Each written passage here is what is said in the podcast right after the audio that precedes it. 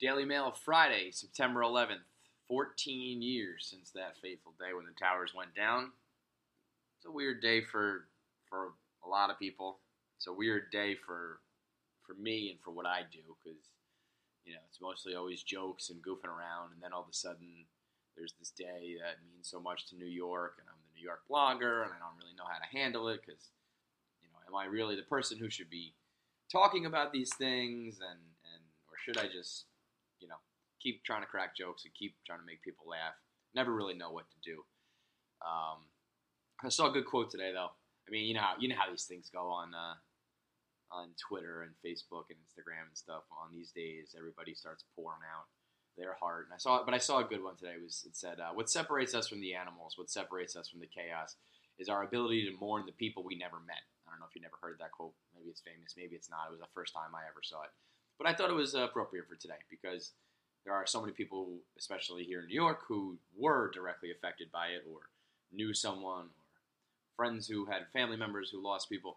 Uh, but, you know, obviously people all around the country and all around the world mourn on this day as well. And I think that is an appropriate quote. That is what kind of separates you from the chaos and from the people who do those things is that we have the ability to mourn the people that we never met. So there's my little sappy, uh, my little sappy talk for September 11th. If you haven't watched the 30 for 30 uh, that they put out today, the 30 for 30 short on the first pitch that President Bush threw out during the 2001 World Series, just stop listening to my podcast right now. Turn this off and go watch that. It's like probably like half an hour, and it's worth every minute. Stop what you're doing and listen to it. It's that that moment was one of the coolest moments ever in sports when he threw that perfect strike at Yankee Stadium but to see the whole build up to it, and they do a good job of just chronicling how you know how terrible things were and how awkward it was to return to baseball. And people were kind of afraid, but they wanted to get back to normalcy, and they didn't know if they were allowed to. And here the Yankees are in the World Series, and to hear the build up, we all had always heard the story about how Jeter said, "Throw from the mound, or they're going to boo you." But you hear it in his words. You hear Jeter talk about it. You hear George Bush talk about it talks about putting on the bulletproof vest and how he didn't want to wear it because it was going to impede him throwing the first pitch. Uh, and uh, it was just awesome. It's a really, really good piece. So if you haven't seen the 30 for 30, go check that out. Um, all right, well, enough of that. Let's talk about the good stuff. Well, this isn't the good stuff. This is a bad story to lead with when you're talking about the good stuff. But, uh, well, a baby was rushed to the hospital with a blood alcohol level of 0.294. This is in Wisconsin. 20 year old mother got the scare of her life after discovering her one month old daughter was drunk with nearly a .30 BAC. New mother told the police she was uh, pushing her baby in a stroller when she noticed the child had red hands and toes and her eyes were closed and her legs were shaking. Turns out she had accidentally mixed the infant's baby formula with vodka instead of water. Uh, it, classic mix up classic mix up here. They did the old put the vodka in the water bottle straight out of college. You know when you're hungover and you wake up and you reach for that Poland Spring bottle on right next to your bed and you grab it and you take a swig of it and it's not water. It's warm vodka from the night before and it's the worst thing that's ever happened to you. You want to you want to throw up instantly and really you want to die instantly. That vodka hits the back of your throat and if you if you had a gun in your hand in that exact moment, you would blow your head off. The old water vodka mix up is one of the worst things that can happen to you in college. So, you know, I'm sure we're going to be talking about neglect, and it looks like, uh, you know, uh, oh no, it says they've ruled it an accident and there are no charges. I was going to say I'm sure we're going to see like child endanger- endangerment charges or whatever. I'm happy to see that that we're not because that's an honest mistake. And to be perfectly honest, as a as a father to be, this kind of shit scares the fuck out of me. I mean, I'm fairly confident I'm not going to be mixing my baby's formula up with vodka. But, you know, shit happens a lot. I fuck up a lot of stuff. I, I screw up all day, every day. Professionally, personally, every which way, I fuck up all the time. So now I'm going to have to like keep this thing alive. I'm probably going to fuck that up too, which is a scary thought. You'd be like, your life is in my hands, and I'm pretty much owning up to the fact that I'm going to screw it up quite often. So, you know, it kind of feels good for me in a way that this baby was totally shit faced. Sounds a little fucked up, but I'm, I'm happy that this baby was drunk off its ass with a .294 blood alcohol content because it sets the bar super low for me. Like one day, my wife comes home and like she sees that my daughter has like rolled off the, the couch or something, and I'm in so much trouble, and I can be like, at least the baby's sober. She's not drunk. We're not taking her to the hospital because she's shit faced. That's worth something, no? Here, read this article from Wisconsin. That's what these parents did. Not as bad as they are. So shout out to uh, shout out to those people, Brian Smith and uh, and whatever the mom's name were. Thanks, thanks for the keep setting the bar real low for your boy KFC. Brooklyn College's longtime janitor is apparently also a cocaine dealer. I saw your boy Kmarko blog this over on Barstool U. A longtime janitor at, Brook, at the Brooklyn College in Flatbush has been moonlight, moonlighting as a campus cocaine dealer.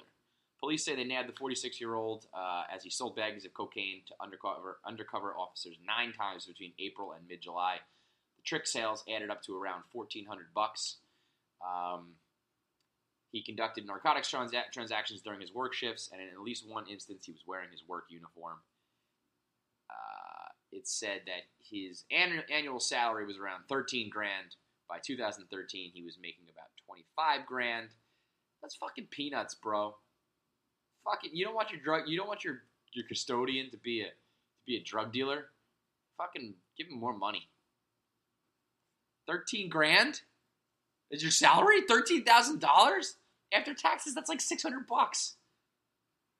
25 grand nowadays. I mean, this is like the whole like the whole McDonald's the whole McDonald's thing.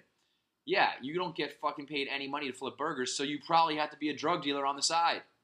Same deal here with being a custodian at a Brooklyn college. I'll clean your toilets and shit, but I'm also going to sell tons of drugs to these college kids. I mean, there's never been a better place to be a fucking drug dealer. On the list of best places to be drug dealers, it's like the club scenes in Miami or something. Number three. Number two is the ice cream man. There's just it's like peanut butter and jelly. They, they go together perfectly. Ice cream man. You sell your ice cream, you sell your smoke bombs, and you sell your dime, sell your dime bags, and you know it's just like the perfect little gig. But number one on the list is having some sort of inn on a college campus where there's just hundreds, if not thousands, of kids just looking for drugs at all times.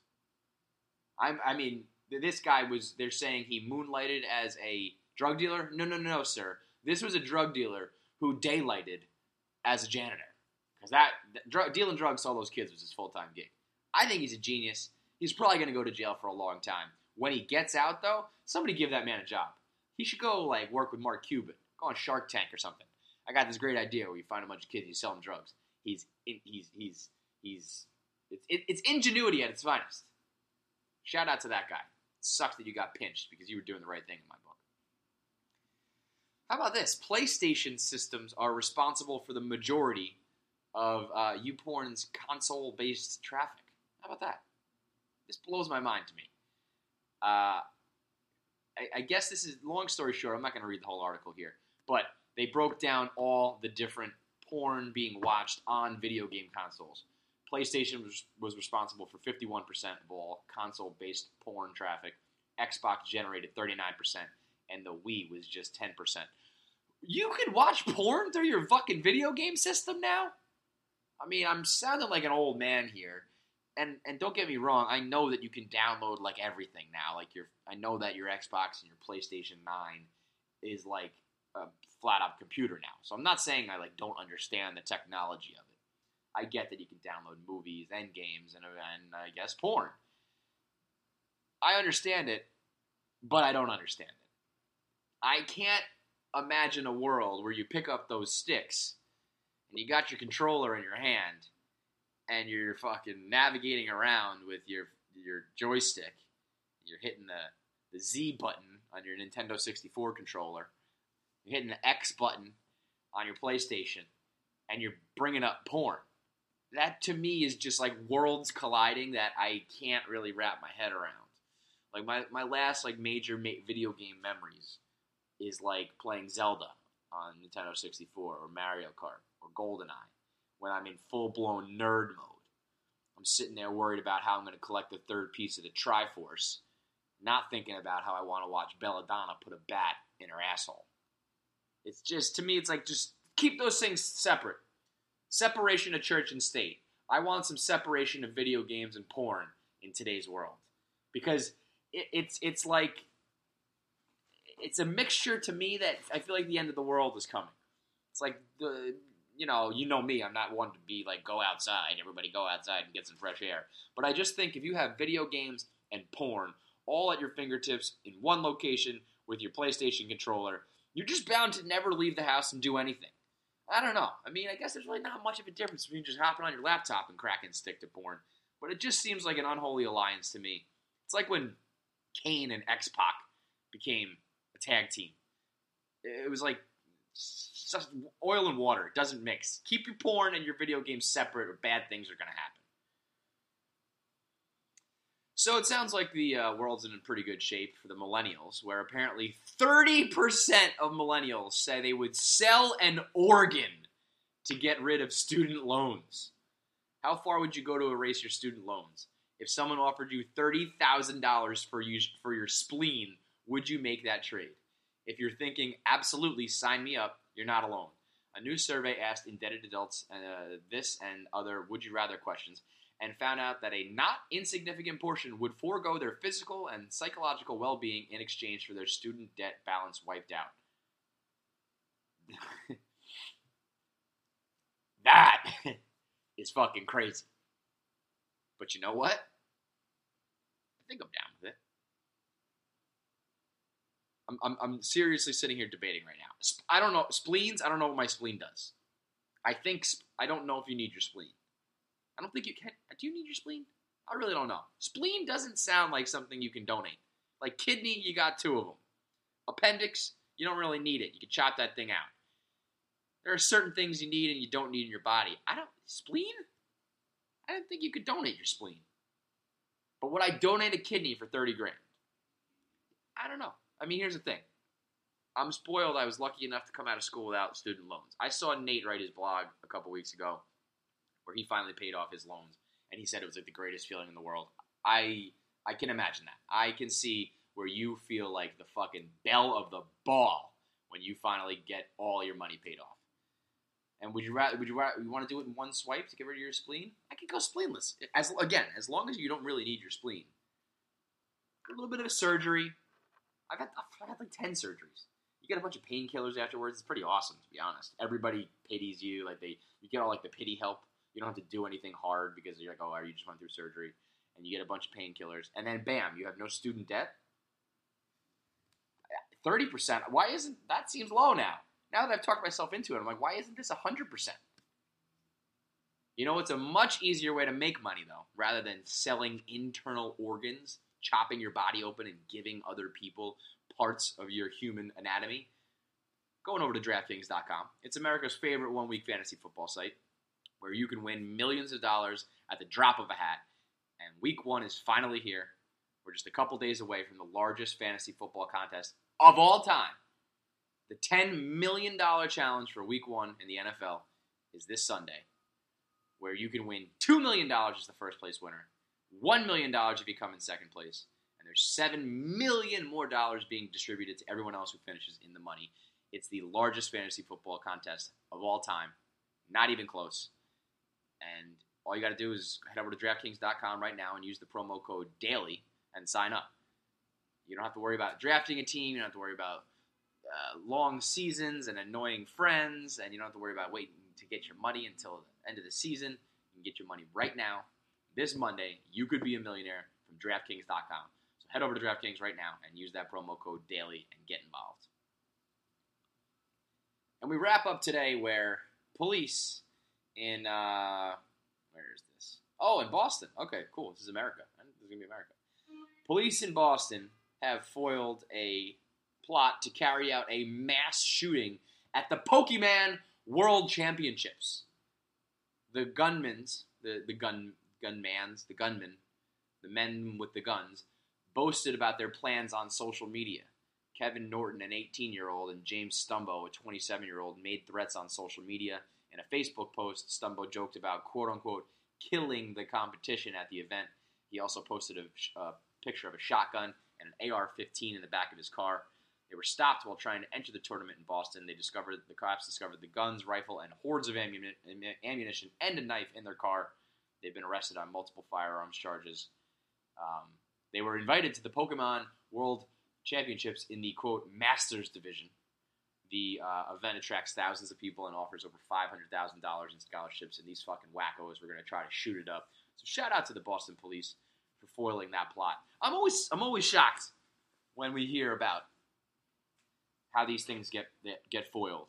And obviously today on September 11th, it's a shame that we weren't able to stop the granddaddy of them all. But you probably take for granted how many plots uh, are are foiled. How many times people are planning crazy shit like this, and somehow law enforcement is always one step ahead, and they always they always know what's about to go down. It's impressive. Also, though, that's that's not why I brought this up. Uh, if you go to the Pokemon World Championships, you are asking to be shot up. That place has shooting spree written all over it. I mean, every time you see these shootings, who is it? It's it's like a weird, nerdy, creepy looking, insecure white teenage kid, right? And every time you see fucking Pokemon, what do you see? I mean, I guess you also see a bunch of fucking Asians. But you throw that that out, and the rest of it is the same exact profile as people who do these mass shootings. So, uh, long story short, don't fucking play Pokemon. What, what is Pokemon? What is Pokemon? Pokemon? I don't even know how to say it. Is it? It's still going on. It's 2015. People are still playing Pokemon, giving away 500 grand for that shit. Uh, maybe, maybe, I, maybe, I, maybe I take that back. Maybe I'll, maybe, I, maybe I'll get into Pokemon and try to win half a million dollars. Here's what I'm gonna do. I'm gonna sell my kidney. I'm gonna play Pokemon. I'm gonna get rich, bitch. That's what's up. I'm out for the weekend. Oh, okay. Uh, do me a favor. Go listen to Mail Time. My favorite episode ever me, Jim Breuer, legendary comic, diehard Mets fan. Probably the most fun I've ever had doing a podcast. You got to give it a listen. It's awesome. Shout out to Jim for doing it. And uh, that's it for me this week. I'll catch you guys next time.